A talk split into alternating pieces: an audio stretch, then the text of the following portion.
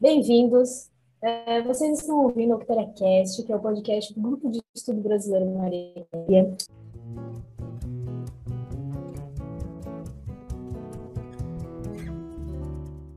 o Maritec foi o primeiro grupo de estudos ligado à Universidade de Coimbra e foi fundado a partir da ideia de criar módulos para o debate sobre o Brasil na universidade. O grupo fundado em 2019 já concluiu cinco módulos e possui mais dois em andamento. Aqui no podcast, que é um dos projetos do grupo, buscamos entender um pouco mais sobre diferentes aspectos da realidade brasileira, conversando com quem melhor sabe do assunto. Eu me chamo Ana Clara, sou estudante de Relações Internacionais e de Ciências Políticas. E eu sou a Carolina, sou estudante de mestrado em Estudo e Gestão da Cultura, e hoje queremos convidar vocês a conversar com o maior nome das histórias em quadrinhos no Brasil, que é o Maurício de Souza.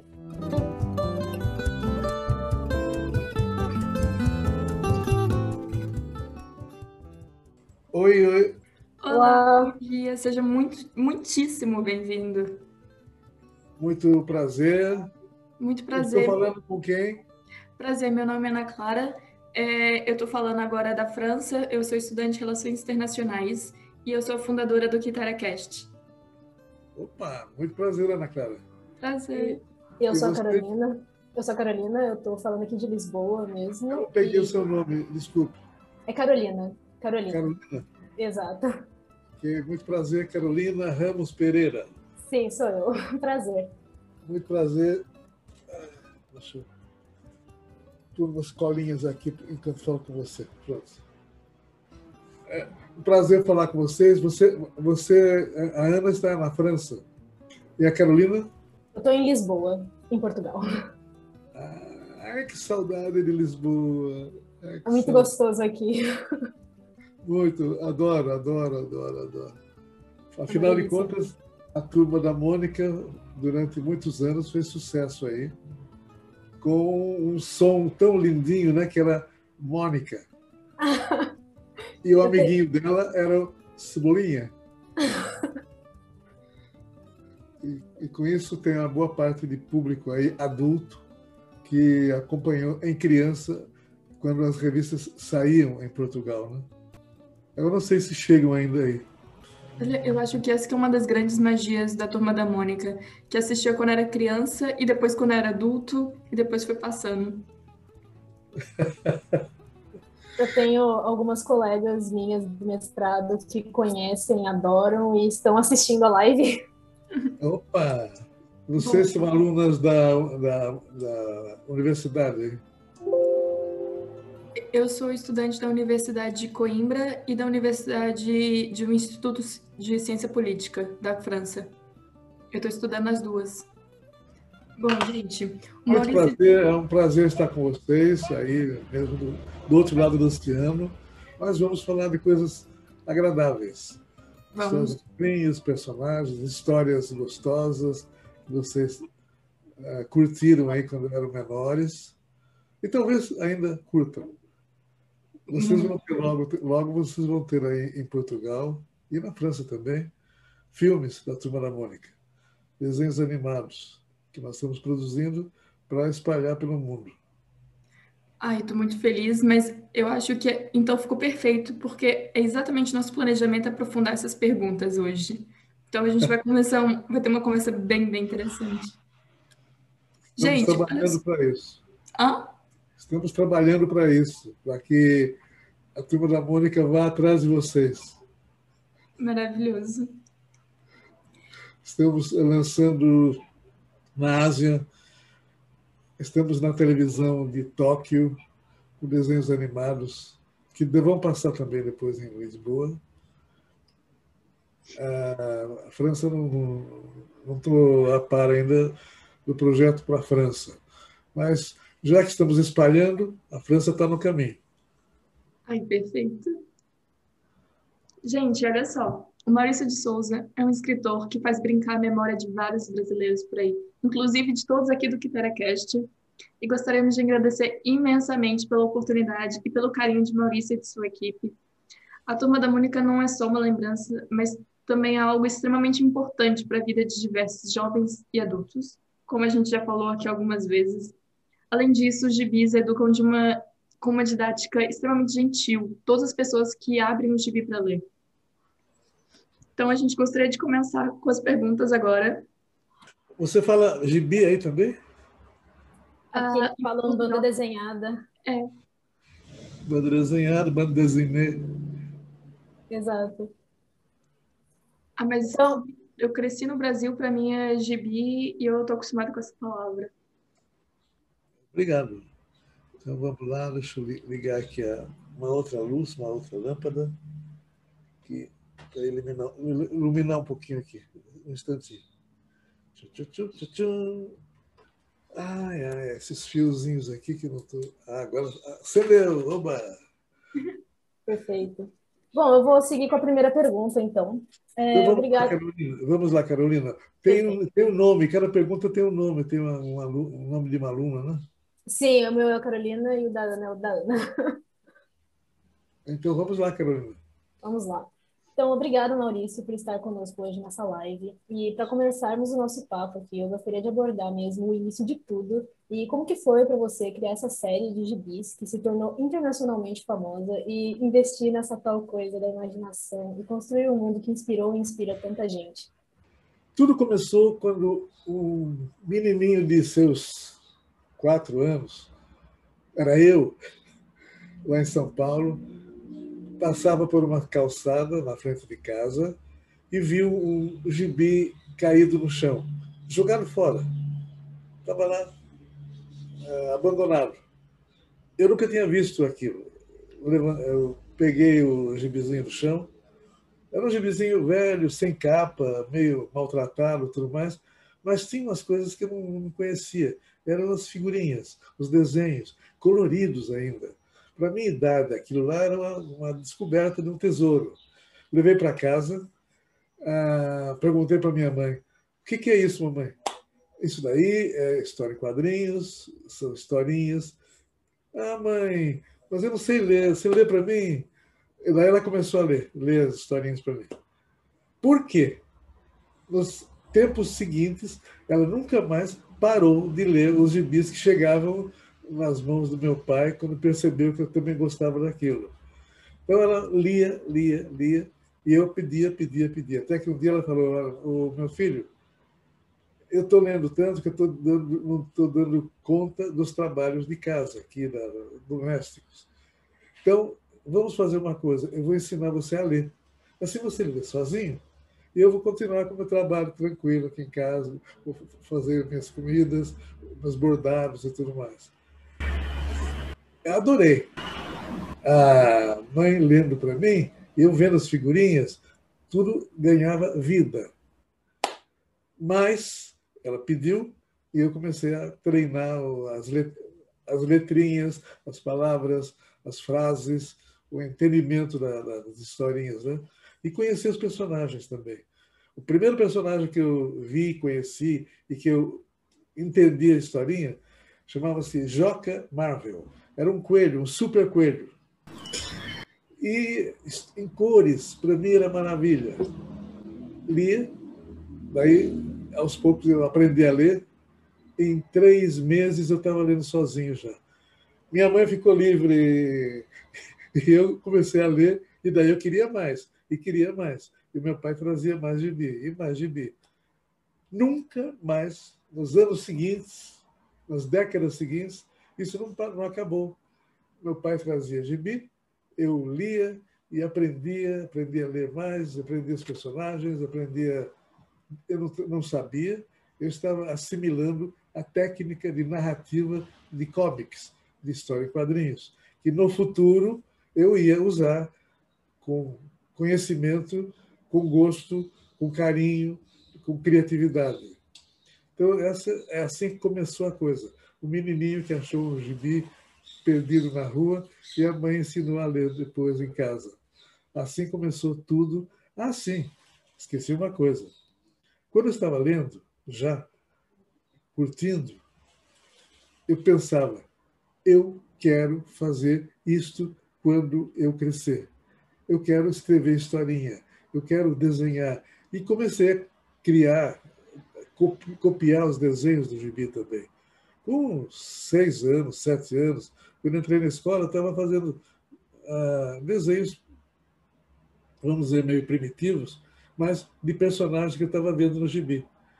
E com isso, eu foquei a, a, o que eu queria fazer na vida.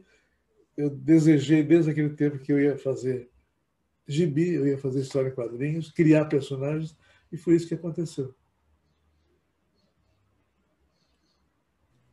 Nossa, incrível demais, incrível demais.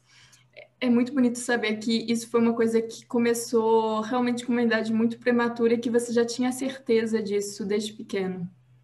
E falando... eu, não sabia, eu não sabia que dava tanto trabalho. Mas daí eu estava engajado já, e daí o que veio, eu fui aprendendo, aprendendo, me preparando, me preparando. Mas, apesar disso, eu estava com 5, 6 anos lendo, né? querendo fazer isso. Era tão difícil, era tão impossível no Brasil criar história em quadrinhos, criar personagens. Não havia histórico, não havia é, nem credibilidade para um produto nacional, produto brasileiro. Né? Uhum. Pessoal esquece, não dá certo, uh, nunca deu. Tentaram isso antes e não deu, não deu certo. Realmente foi difícil. Oportunamente. Uh, tem um livro baseado na minha vida, de memórias, né, que conta toda a história, inclusive as dificuldades que eu tive por causa da, da, da falta de historicidade da produção de histórias em quadrinhos no Brasil. Contei a história e, na história, eu mostro que as dificuldades foram tantas para aquele menino que queria fazer, que eu consegui fazer, publicar o meu primeiro desenho aos 24 anos. Olha só o tempo e a teimosia que o Maurício tinha desde aquele tempo. Mas isso resultou em um legado para todos os brasileiros e por isso muito obrigada. E você estava falando da dificuldade que foi, e a gente estava nas nossas pesquisas, a gente percebeu que você tem uma afinidade muito grande com o personagem Horácio, e que inclusive você tem uma certa dificuldade em delegar é, essas histórias do Horácio para outras pessoas do estúdio. Como que assim se relaciona? Deixar que outras pessoas escrevam e desenham o Horácio. É. Eu sou muito enciumado. aquele, aquele dinossaurozinho é meu. Ele que sabe falar as coisas filosóficas tão bonitinhas. Então, realmente, eu tenho esse ciúme. Só que o tempo passa, às vezes eu não tenho tempo mais de continuar fazendo, eu precisei ir largando, largando aos poucos. Só que até agora, até o dia de hoje, eu não achei um substituto a lá Maurício para fazer os meus Horácios. Então, tentei fazer Horácio até recentemente, mas as minhas atividades não, não me permitem mais essa, a manutenção do, da rotina da, da produção. Mas eu fui pego agora por um, uma cilada do destino. Nós vamos relançar Horácio em desenho animado. E os filmes têm que ser muito bonitos, bacanas. Provavelmente vão ser lançados, lançados em primeira mão no Japão, onde Horácio foi publicado durante muito tempo. Então, tenho um público no Japão já. E vamos ter que fazer o desenho animado. E eu vou ter que acompanhar a produção e falar e viver Horácio de novo. Eu vou ter uma equipe para me ajudar, etc. E, mas, de qualquer maneira, vem vindo o Horácio. Inclusive, antes disso, ah, do Brasil vão sair álbuns de capa dura com histórias clássicas do Horácio, dos 30 anos que eu desenhei. Isso vai sair também, provavelmente, em Portugal, sem dúvida. Na França, vou fazer o possível para sair também. E se não sair fisicamente, vamos jogar no virtual. Lógico. Se não sair na França, eu vou para Portugal, eu pego para ficar lendo, não tem problema. vocês vão, vão, vão ler não só os Horácios antigos, que vocês vão reler, mas vocês vão ler também Horácios novos. Ok, estou muito ansiosa agora. Nossa, eu adoro Eu adorei ele, era uma das minhas historinhas favoritas, sempre. Então eu tô super animada com essa informação. O som da Carolina tá bom. É, tá melhor agora? Melhorou. Melhorou? Melhorou? Ah, ok. Ok. É o microfone. Não, eu é. tava, tava falando que o Horácio, para mim, sempre foi uma das minhas histórias favoritas quando eu era criança, porque a minha mãe adora ele e ela lia para mim, então era sempre muito agradável. É, Carolina. Que legal. Bem, Vou... mais, mais alguma pergunta? Vou passar para a próxima, então. Que a Turma da Mônica se tornou um fenômeno basicamente intergeracional, como a gente tem falado aqui, e ainda atualmente conquista muitos fãs. Inclusive, para mim, foi uma coisa muito especial quando eu fui assistir o filme Laços e tinha desde senhorinhas até criancinhas que estavam aprendendo a falar vendo o filme. Foi muito legal. Onde e você viu, Carolina?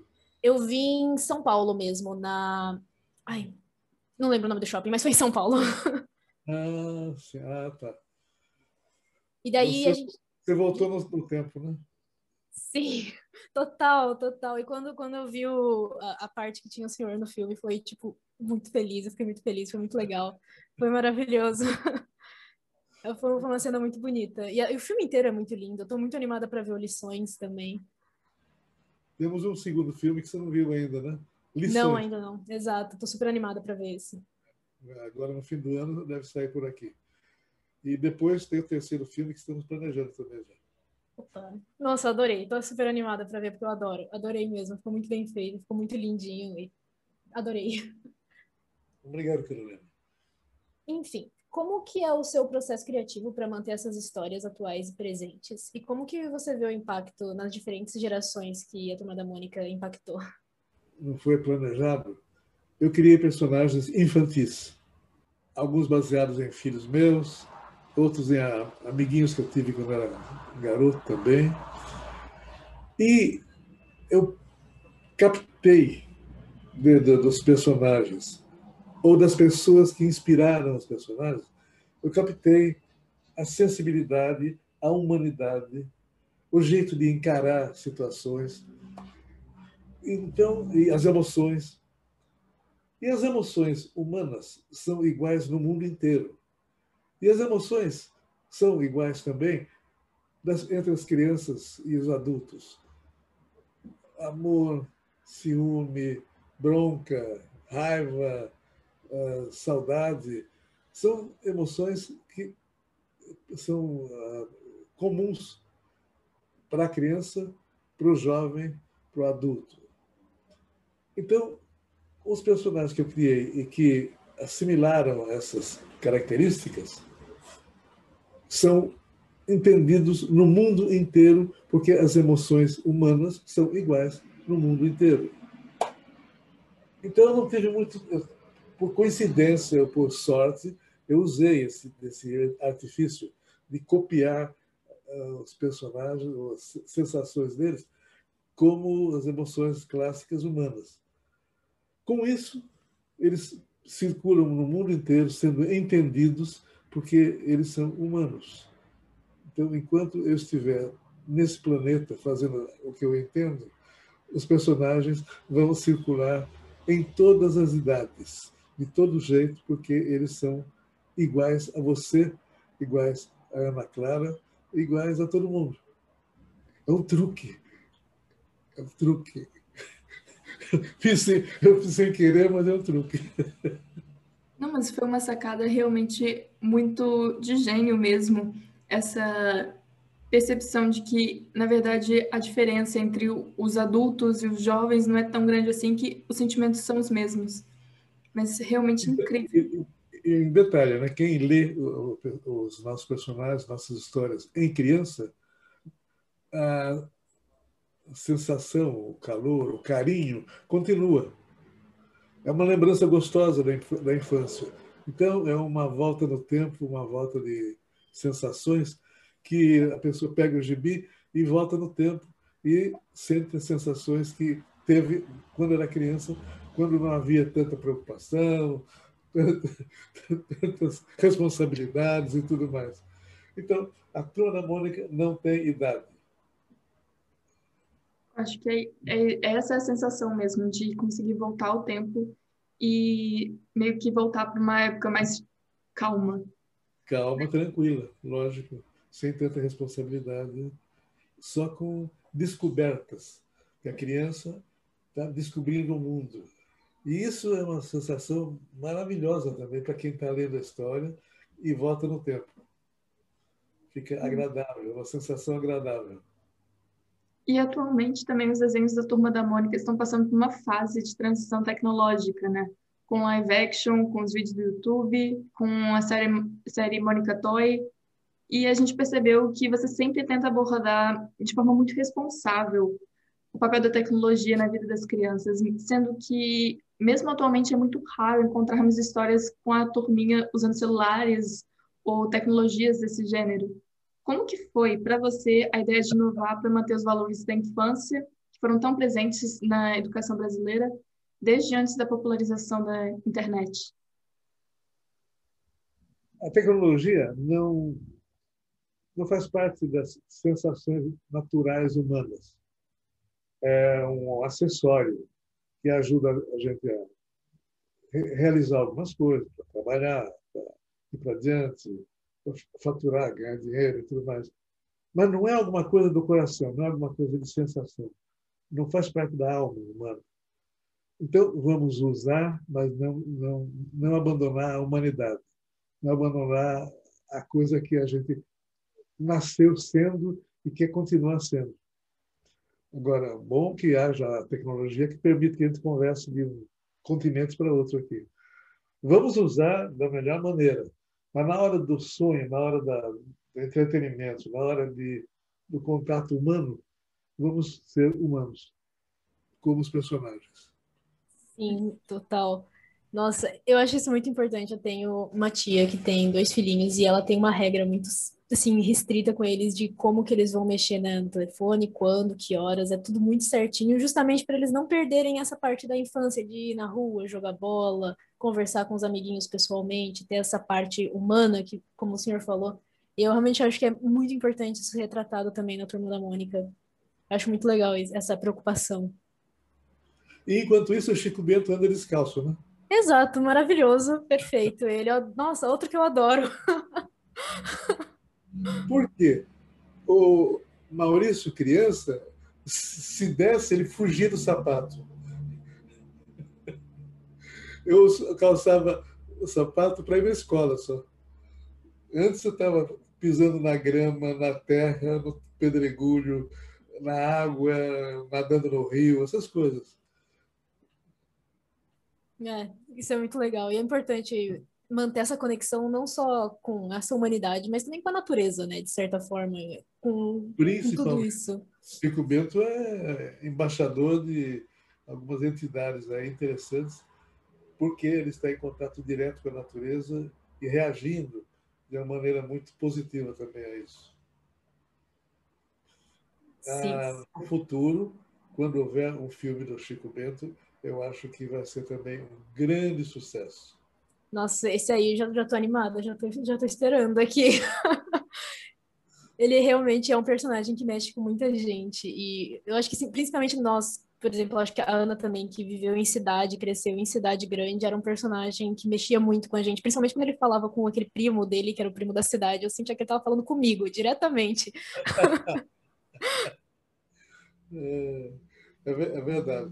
O, tanto que o Chico Bento é o único personagem que meio que empata com a Mônica na, na hora de no número de revistas vendidas ele briga bem, briga bem com a Mônica. Que legal. Porque o Chico Bento é comprado por adultos também. O adulto que é nostálgico da infância, que ele não teve. Ele nunca morou na roça, nunca esteve na, no campo, nunca teve, andou descalço na, na, na, no gramado lá. Mas ele lê o Chico Bento, ele é, assimila de alguma maneira, aquele ambiente que eu passo na história em quadrinhos, e ele se sente bem também. Então, ele tem saudade da coisa que ele não viveu. Nossa, é verdade isso. Eu nunca tinha parado para pensar dessa forma, mas é muito real. As histórias do Chico Bento passam essa, essa realidade que nós muitas vezes não tivemos. E é, nossa, muito agradável. Eu adoro as historinhas dele. Vou passar para a próxima pergunta, se não se importar. Que justamente faz uma ligação com aquilo que a gente tinha falado sobre as crianças, que é, que é muito importante saber se comunicar com crianças e com jovens, e que isso às vezes pode ser uma tarefa um pouquinho difícil. E que, considerando todo esse tempo que a Turma da Mônica acompanha a juventude brasileira, qual que é a visão que o senhor tem em relação às crianças mesmo? Deixa eu aumentar altura da cadeira para ver vocês mais de perto aqui. Uh, pode repetir, por favor? Sim, sim, sim, claro. É, não, era uma pergunta sobre qual que é a visão que o senhor tem sobre as crianças, dado o fato que é, é uma comunicação muito específica, né, da criança com para falar com crianças e para falar com jovens como é que eu me comunico com a criançada, como é que eu falo, como é que não falo. Tudo mais uma vez, o destino me ajudou. Eu tenho facilidade de comunicação com a criança, com a criançada, porque começou dos dez filhos que eu tive. Quando você tem dez filhos, você aprende a, a língua da, da, da turminha, de todo jeito. Você aprende o que gosta, não gosta, como é que é, como é que não é. Você, a, a, de alguma maneira você tá, se nivela com a, com a criança. Senão você não se comunica, senão você não passa carinho, informação, filosofia de vida disfarçadamente. Dez filhos. Cada filho com seu, sua turminha de amigos, né, circulando na minha casa. E eles crescem ficam jovens, adultos e têm filhos. Hoje, atualmente, a vedete do, das minhas criações, não é a criação ainda na história em quadrinhos, mas a vedete das minhas observações é o meu neto, o Martim, que eu estou colocando as peripécias dele, com seus dez meses de vida, na, na, no, no, no, Instagram. Diariamente eu estou pondo alguma coisinha que ele faz. Eu estou redescobrindo uma criança com pouco menos de 10 anos, de, de 10 meses. Eu vou, com o Martim, eu vou de novo relembrar as coisas que ele gosta não gosta, fazem, a inteligência, a esperteza, a as, as emoções todas. Eu estou adorando a minha atual escola da vida, que, aprendendo com o Martim com 10 meses de idade, de, de vida. Pega o Instagram depois você vê de vez em quando as coisas que ele está fazendo. É incrível hoje ah, o conhecimento que a gente desenvolve para tratar das, das crianças de uma maneira mais adequada. Não é nem moderna, é natural. É, de alguma maneira, você se mostrar, chegar para a criança e, e, apresentar o mundo para a criança. E tudo que está em volta, com os cuidados devidos e tudo mais, e daí você acompanha o nascimento de um ser de um adulto, ah, o preparo que a gente precisa dar hoje para a criança com, de uma maneira mais adequada. Que a maneira mais adequada é liberdade. É você respeitar o que a criança está querendo, desejando, entender e acompanhar a criança. É o que eu estou fazendo. Então, eu falo com a criançada que eu estou acostumado a falar faz 80 anos. Eu achei muito interessante isso que você falou de a melhor forma de tratar com uma criança é a liberdade, porque a gente vê muitas coisas que falam exatamente o contrário, de que uma educação mais estrita é a melhor forma. E você que consegue comunicar com uma criança de forma tão direta e tão simples e passar valores de vida, está falando que é liberdade, então isso quer dizer muita coisa. Mas é, que você estava falando em relação ao seu neto atualmente, que se está redescobrindo como que conversa, como que percebe as espertezas, as, as aprendizagens. É, em relação a isso, eu queria perguntar se você acha que com essa forma dos jovens se comunicar, que todo dia, todo ano eles criam novas gírias e modificam nossa forma de falar, modificam nosso modelo de comunicação. Você acha que realmente as histórias em quadrinhos é, fazem uma aproximação da criança com a leitura e da própria alfabetização, ou se, e, se, as, se as histórias em quadrinhos elas se modificam para as crianças, ou se as crianças que aprendem as histórias, aprendem a ler e a se comunicar através das histórias. Qual dos dois você acha que é? Uma das coisas que eu mais, mais me dá orgulho é sentir, saber, perceber que, graças às nossas histórias, milhões de brasileiros se alfabetizaram. Mas não só leram, eles entenderam coisas. Eles viram uh, processos de comportamento que eu coloco nas histórias. O, o comportamental, a mensagem comportamental que eu ponho nas histórias é proposital. E, ao mesmo tempo, as crianças das histórias são como se fossem meus filhos. Eu tenho que ter cuidado com eles, como eu tenho com os meus filhos, orientando, falando e orientando quanto comportamento também, quanto a filosofia de vida também. Então, é uma, é, é, é uma possibilidade maravilhosa que eu tenho com o trabalho que eu desenvolvi, de eu poder estar com a criança e falar a língua deles e, de certa maneira, eles entenderem a minha língua. Estamos entrosados. E isso está continuando faz 60 anos. É muito tempo, muita história, né? É sensacional. E, além disso, eu acho que para muitos jovens brasileiros, a Turma da Mônica também foi um dos primeiros locais de contato com um personagem cego, como, por exemplo, a Dorinha, ou um cadeirante, como, por exemplo, o Luca. Mas não só isso também, como foi uma forte fonte de aprendizado de diferentes realidades por aí. como textinho sobre imigração. Desculpa? É, é, por aí mesmo. Ah, sim. Exato, e que tiveram. Eu lembro que, a Tika, que e a Keika foram os locais onde eu primeiro aprendi sobre a imigração japonesa. E também tem o, as histórias do Alfacinha, que é o personagem português, que explicou muito sobre Portugal para mim, sobre a meu, língua meu portuguesa. Eu também, também esquecido, preciso puxar um pouquinho o Antônio Alfacinha para participar um pouco das brincadeiras da criançada. Né? Sim, eu lembro muito bem quando ele apareceu. Foi, então, foi um episódio marcante também para mim. E como que foi esse processo de colocar essas diferentes representatividades nos quadrinhos?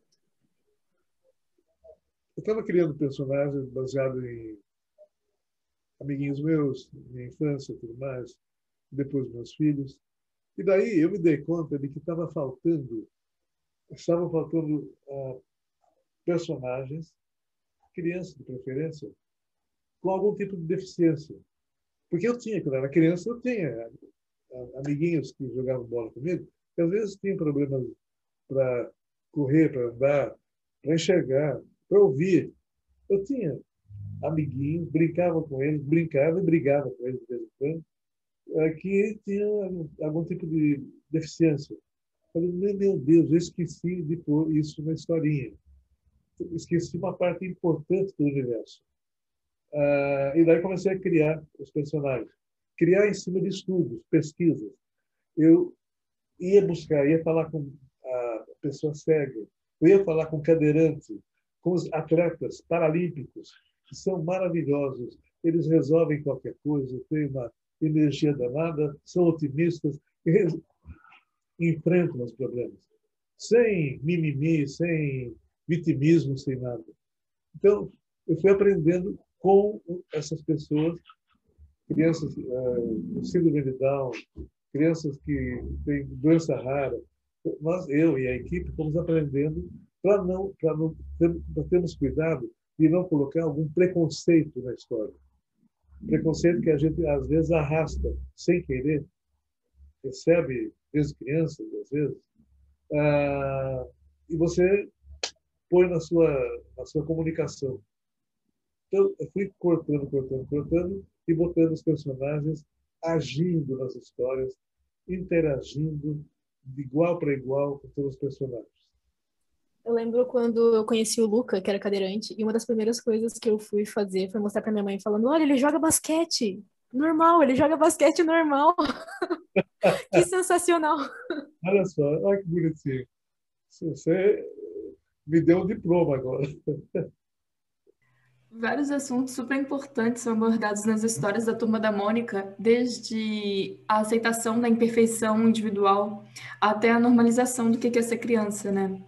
Por exemplo, o Cebolinha que troca as letras, a Mônica que é brava, a Mônica que é brava, o Magali que ama comer, o Cascão que morre de medo de água, todas essas características e dificuldades que tem muito, que e muitas crianças passam e que muitas crianças têm no seu dia a dia. Para você, qual é a importância de abordar assuntos tão sérios desde jovem e de uma forma bem mais leve? Porque eu não sei fazer história de terror. ou história triste. Eu acho que nós temos que criar condições para as historinhas e mostrar para a criançada os recursos que ela pode ter, pode atingir, pode aprender para viver uma vida melhor vivida. Maravilhoso. É, é que... isso que eu acho que desde pequeno, tipo, eu me via muito no Chico Bento, apesar de ter crescido na maior parte da minha vida na cidade. E aí eu comecei a apreciar tanto a natureza e comecei a criar uma conexão tão forte com a natureza. E eu via ele contando as histórias de uma forma tão simples e, tipo, que nem você falou de andar descalço, assim. Então, eu acho que isso realmente fez uma grande diferença para mim, por exemplo. Mais um diploma que você está me dando, Ana. Eu acho que é muito importante essa normalização, justamente porque, como aconteceu com o Luca, que jogava basquete, mostra que todas essas crianças são capazes de fazer tudo que elas quiserem, elas conseguem fazer, elas só vão ter uma ou outra dificuldade, mas conseguem ir atrás e fazer os seus sonhos, basicamente, bastante. Esse negócio que você falou aí, fazer tudo o que quiser, nas nossas histórias também, as mulheres fazem tudo o que elas querem. E a Mônica é a condutora desse tipo de posição. Ah, eu tinha as revistas na Indonésia, o maior país muçulmano do planeta. Né? Então a história saía lá, a Mônica também saía lá. E daí eu soube que a Mônica, o personagem, era o desejo, era o. Como é, que, como é que eu falaria? Era o modelo para as moças, para as meninas, para as moças da Indonésia. Ficou. Todo mundo queria ser a Mônica, num país muçulmano que tem certas limitações né, de comportamento. Então, a Mônica está circulando pelo mundo aí, mostrando também que a mulher pode, deve e, e vai fazer o que ela deseja ser no mundo, no, na, na vida. E para quem tem, como eu, seis filhas, eu tenho que pensar desse jeito. Então, eu, como eu, falei, eu já mencionei aqui, acho que duas vezes, o destino. O destino me indicou caminhos. Então, eu estou olhando em volta, copio, vejo, oba, que legal que estou vendo aqui, e daí eu coloco nas histórias, está dando certo. Faz tempo. Ai, que legal. E acho que para muitas meninas mesmo, a Mônica foi um primeiro ponto de, de, de, assim, ah, eu quero ser tão forte como a Mônica é. Eu acho que foi um, um primeiro modelo ide ideal, assim, de como eu gostaria de ser, sabe? Eu acho isso muito importante também, muito legal. E assim, eu, eu, eu lembro que eu lia e eu lia com normalidade, tipo, na minha cabeça, era daquele jeito, poderia ser daquele jeito, as meninas e os meninos em pé de igualdade, a menina brincando com os meninos, os meninos brincando com as meninas. E eu, eu acho isso muito importante porque gera esse sentimento de que exatamente isso que a gente estava falando, de que as crianças podem fazer as coisas que elas, que elas querem, que elas conseguem fazer as coisas, sem essa limitação. Eu acho isso muito bacana. As crianças, normalmente, né? menos o Martim, que quer fazer umas coisas que a mãe não deixa. Porque ele está aprendendo a andar, não está andando direitinho ainda. Mas ele quer ir para outro lugar, mexer tudo, tudo que, que, pode, né? E na casa dele tem um gongo, um gongo, igual aqueles gongos dos, templos uh, orientais, que faz bom. Ele fica encantado com aquilo. Ele pega lá baqueta, às vezes, ou qualquer objeto, e vai lá para tocar o, bom, o gongo. Ontem eu pus um filmezinho dele tentando tapear a mãe para chegar lá e bater, bater, bater no, no gongo. E a mãe fala: Não, não. Ah, o gongo está ensinando o que é não para ele nesse, nesse momento. A, a minha filha, Marina, a palavra que ela mais está usando nesse momento é não. Está entendendo o que é não. Não deve ser agradável para ele, mas, de qualquer maneira, é bom ele saber que existe não. Existem nãos na vida. Né? Então, estamos. A... Tudo é um aprendizado, para mim também. Sim, com certeza. Que bonitinho, Martim. De qualquer forma, eu ia ficar irritada se falassem que eu não podia. Entra no, entra no Instagram lá, pega o Martim. Pega as aventuras do Martim na casa dele. para de alguma maneira, para admiração, carinho e orientação por parte da mãe. A Marina é a minha filha que inspirou o personagem Marina, que desenha muito bem e tudo mais. E é uma mãe excelente, mãe maravilhosa. Então, eu estou cercado de influências para fazer história, para criar história, para entender melhor a humanidade. Vou seguir aqui para a próxima pergunta, então. Que nos gibis da Turma da Mônica, é, nós tivemos muito contatos com valores interpessoais no que tange o certo e o errado. E ainda que nas histórias existisse um pouquinho da ideia de heróis versus vilões, no final o que realmente importava era a aprendizagem e a aceitação do próximo. Quais foram as motivações que você teve para abordar os conflitos dessa forma? Mais uma vez, eu olhei em volta e vi o que, que, que, que, acontecia comigo, com os meus irmãos, com os meus pais. Uh, realmente, se você observar o que está em volta de você, você aprende a viver, a conviver, principalmente, é mais importante. Não só viver, conviver. A parte social é mais importante. Uh, com isso, eu não fiquei inventando nada. Eu copiei a realidade. Ah, você me dá licença, eu vou precisar suar o nariz.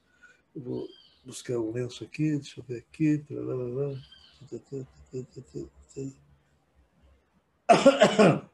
De volta. É, você estava falando muito sobre as publicações, as novas edições que vai ter em Portugal, você estava falando sobre as que teve no Japão, mas a gente queria perguntar um pouco se teria como você falar um pouco sobre a nova, sobre o novo livro que você está planejando, que é a Turma da Mônica Viagem aos Países de Língua Portuguesa, e o que, que você está planejando, como que é, e quais são as suas ambições para ele? Se a gente vai poder contar com eles aqui na Europa. Esse livro está sendo lançado agora de maneira virtual, né? eu, eu e o José Santos, ele que fez a pesquisa, não é o primeiro livro que nós fazemos juntos, ele já fez Turma da Mônica pela América Latina e assim por diante. Para mostrar que a turminha está falando outros idiomas, em contato com crianças de outros países, aprendendo também outros hábitos. Precisamos universalizar realmente o leitor e a criançada. Uh, hoje vai ser o lançamento do, do, livro, que é o Viagem aos Países de Língua Portuguesa. E é tão gostoso saber que vários países, em diversos continentes, se fala a nossa, a nossa língua, né? com algumas diferenças, com algumas uh, adequações de país para país, mas é bom, é bom, afinal de contas, não é à toa que os nossos antepassados deram volta ao mundo aí com umas, cas umas casquinhas de nós, que era o tamanho dos navios, e atravessavam tudo isso aí, e quase, quase que dominaram a Ásia em algum, momento. Não deu muito certo, mas temos histórias gloriosas dos portugueses chegando, por exemplo, no Japão e dominando foram expulsos de lá porque estavam dominando demais. O Zé por vezes estava com dificuldade de falar português, eu acho. Mas agora estão aceitando bem. a nossa a turma da Mônica, ou da Mônica, como se fala aí em Portugal, a turma da Mônica está na televisão, em desenhos animados, em japonês. Está é uma graça, está uma belezinha. A Mônica falando, chamando Cebolinha, né? Ô Cebolinha! Ô Cebolinha! É, então, nós estamos agora é, internacionalizando um pouquinho mais o nosso material. Depois do Japão, logicamente, vem os países vizinhos, que são influenciados pelo Japão. Então, nós estamos com produtos já no Japão também. Tem salsicha da Mônica no Japão, tem é, linguiça, tem nuggets da turma da Mônica, tem carregador de, de, de, de celular no Japão. Estou planejando ter um telefone celular no Japão. Estamos conversando sobre isso também. Então, Turma da Mônica está se espalhando por aí cada vez mais também. Agora quero ver entrar na Europa. Eu já estive na Europa, mas depois tivemos que sair. Houve um problema sério lá entre editoras. Tivemos que sair, mas tivemos uma, um momento muito interessante e agradável, e também, lógico, vitorioso, em diversos países europeus. Estava em 14 países da Europa já. Daí houve um problema que eu conto no meu livro, qualquer dia vocês vão ler, um boicote provocado por uma empresa concorrente. Como a gente estava crescendo muito, a empresa concorrente ficou com medo da gente invadir a Europa muito fortemente. Então deram uma sabotada e a gente saiu, agora estou me preparando para a volta. Como eu sou teimoso, como eu acho que a turma da Mônica tem um destino universal, é que é questão de tempo. É só ir ajeitando as coisas, a gente vai, ah, de alguma maneira, recuperando espaços. Mas também, até agora, vejo, ah, vejo isso, vi isso na China, por exemplo. Ah, na China, eu nunca estive na China. Mas daí eu visitei a China durante a última, a última Olimpíada feita lá. E fiquei passeando, fui fazer palestras em universidades, falando da Mônica e tudo mais. E eu criei, eu imprimi uma revistinha da Mônica em mandarim, em chinês. E fiquei distribuindo para o pessoal. Durante as Olimpíadas de. Esqueci de onde foi. As últimas que foram na China. Daí um dia eu fui viajar, peguei um trem-bala na China para ir na cidade mais distante. E trem-bala, lindo, bonito, maravilhoso, tá, correndo a 300 km por hora. Falei, oba, agora a cidade é meio longínqua, mesmo sendo rápido o trem, vai demorar umas três horas, vou descansar um pouco, vou dormir no trem, vou ficar tranquilo um pouquinho, porque a minha corrida está muito muito é, feroz. Entrei no, no vagão e o, o vagão onde eu pretendia descansar, dormir um pouquinho, estava cheio de escolares, de chinesinhos, que estavam. Era uma excursão escolar. E estavam correndo para lá para cá, gritando, brincando de pegador e tudo mais. Falei, meu Deus do céu, mas foi a minha tranquilidade. Falei, mas espera aí, eu tenho uma possibilidade aqui de tranquilizar essa criançada. Eu tinha levado uma valisa com dezenas de gibizinhos da Turma Mônica em chinês. Eu fiquei distribuindo entre eles. Distribuindo. Olha, olha, olha. Eles pegavam, né, olhavam. Sentavam, sentavam na, na, na beirada das, das poltronas, sentavam no corredor, no chão, e começaram a ler, todos. Começaram, abriram as revistinhas, ficaram lendo quietinhos, em silêncio, e eu pude descansar.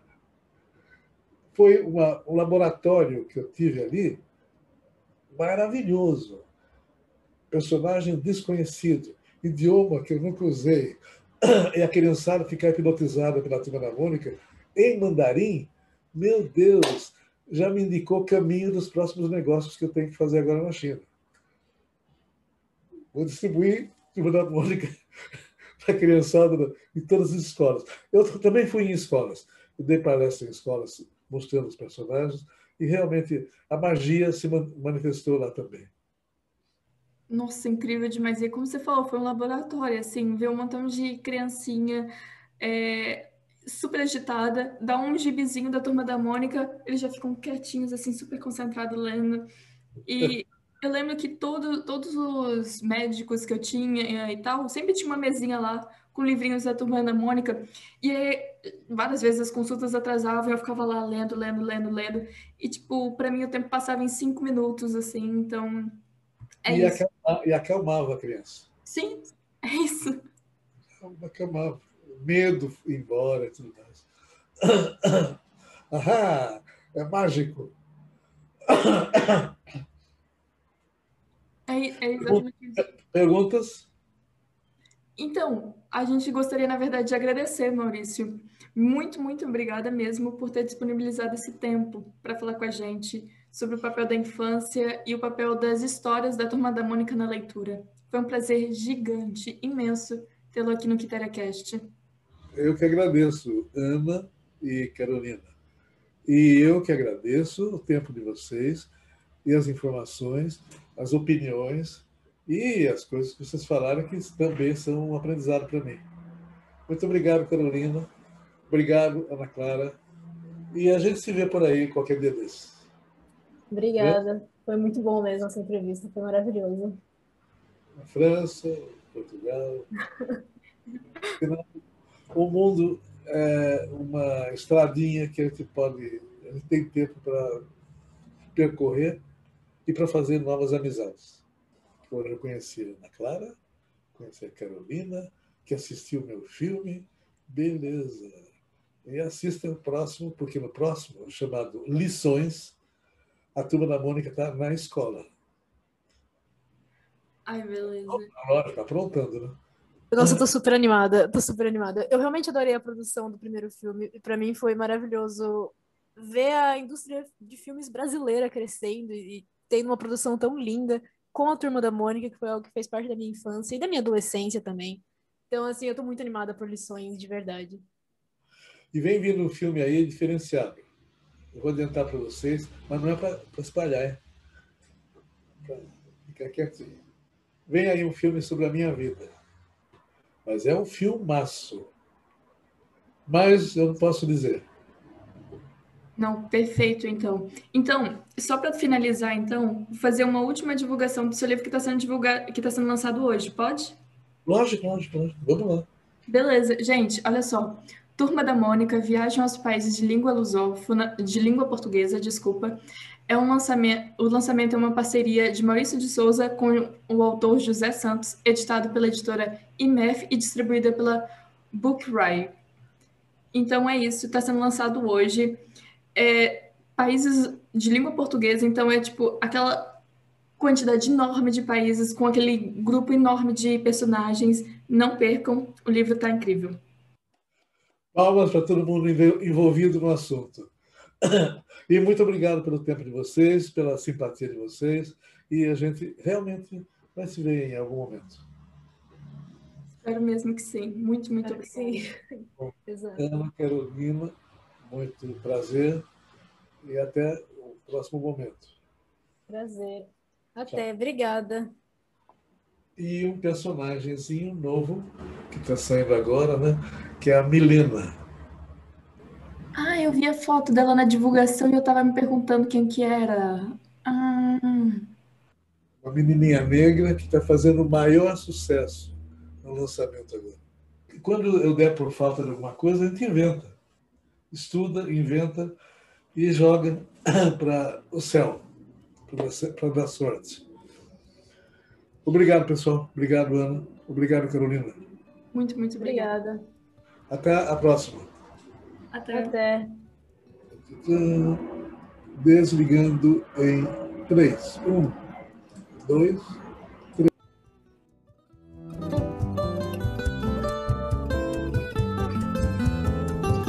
Gente, olha só, fiquem ainda, porque a gente tem algumas informações para vocês que estão assistindo a live. Gente, que live fenomenal. Mas para finalizar, então, aqui, simplesmente, para deixar gravado, para vocês ouvintes, obrigada por ter nos acompanhado em mais um episódio do Telecast, neste caso em live. E se você gostou desse conteúdo, dá uma forcinha para nós e compartilhe a palavra do Quiteracast com seus amigos, com a família, com todo mundo que você puder. Nos segue no Instagram. E ainda esse mês nós vamos ter dois eventos do dia aberto para que você possa conhecer melhor os módulos de estudos do Quiteriacast, do Quiteriacast não, desculpa, do grupo Maria Quitéria. Então não deixem de se inscrever e participem e estejam atentos para o lançamento da primeira edição da nossa revista acadêmica. Também convidamos a todos a compartilhar com a gente sobre o que acharam desse episódio especialíssimo. Ainda vamos divulgar o link da nossa vaquinha online. Como somos um grupo independente, não temos patrocinadores que custeiam os nossos eventos e projetos. Portanto, contamos com a colaboração de todos os nossos seguidores para nos ajudar a arrecadar recursos suficientes para manter nosso conteúdo ativo, com qualidade e bem atualizado. E é claro, não se esqueçam de comentar o que vocês acharam, o que vocês aprenderam desse episódio maravilhoso, dessa live linda, perfeita que foi. E se vocês não seguem ainda, sigam o Maurício de Souza e a Turma da Mônica lá no Instagram, no Face, no Twitter e aproveitem e nos segue também, gente. Lembramos ainda que essa live está sendo gravada e ficará registrada no YouTube. Agradecemos a todos que nos ouviram até aqui e nos encontraremos novamente no próximo episódio do Quitarecast. Até lá, gente. Obrigada, gente, por terem participado.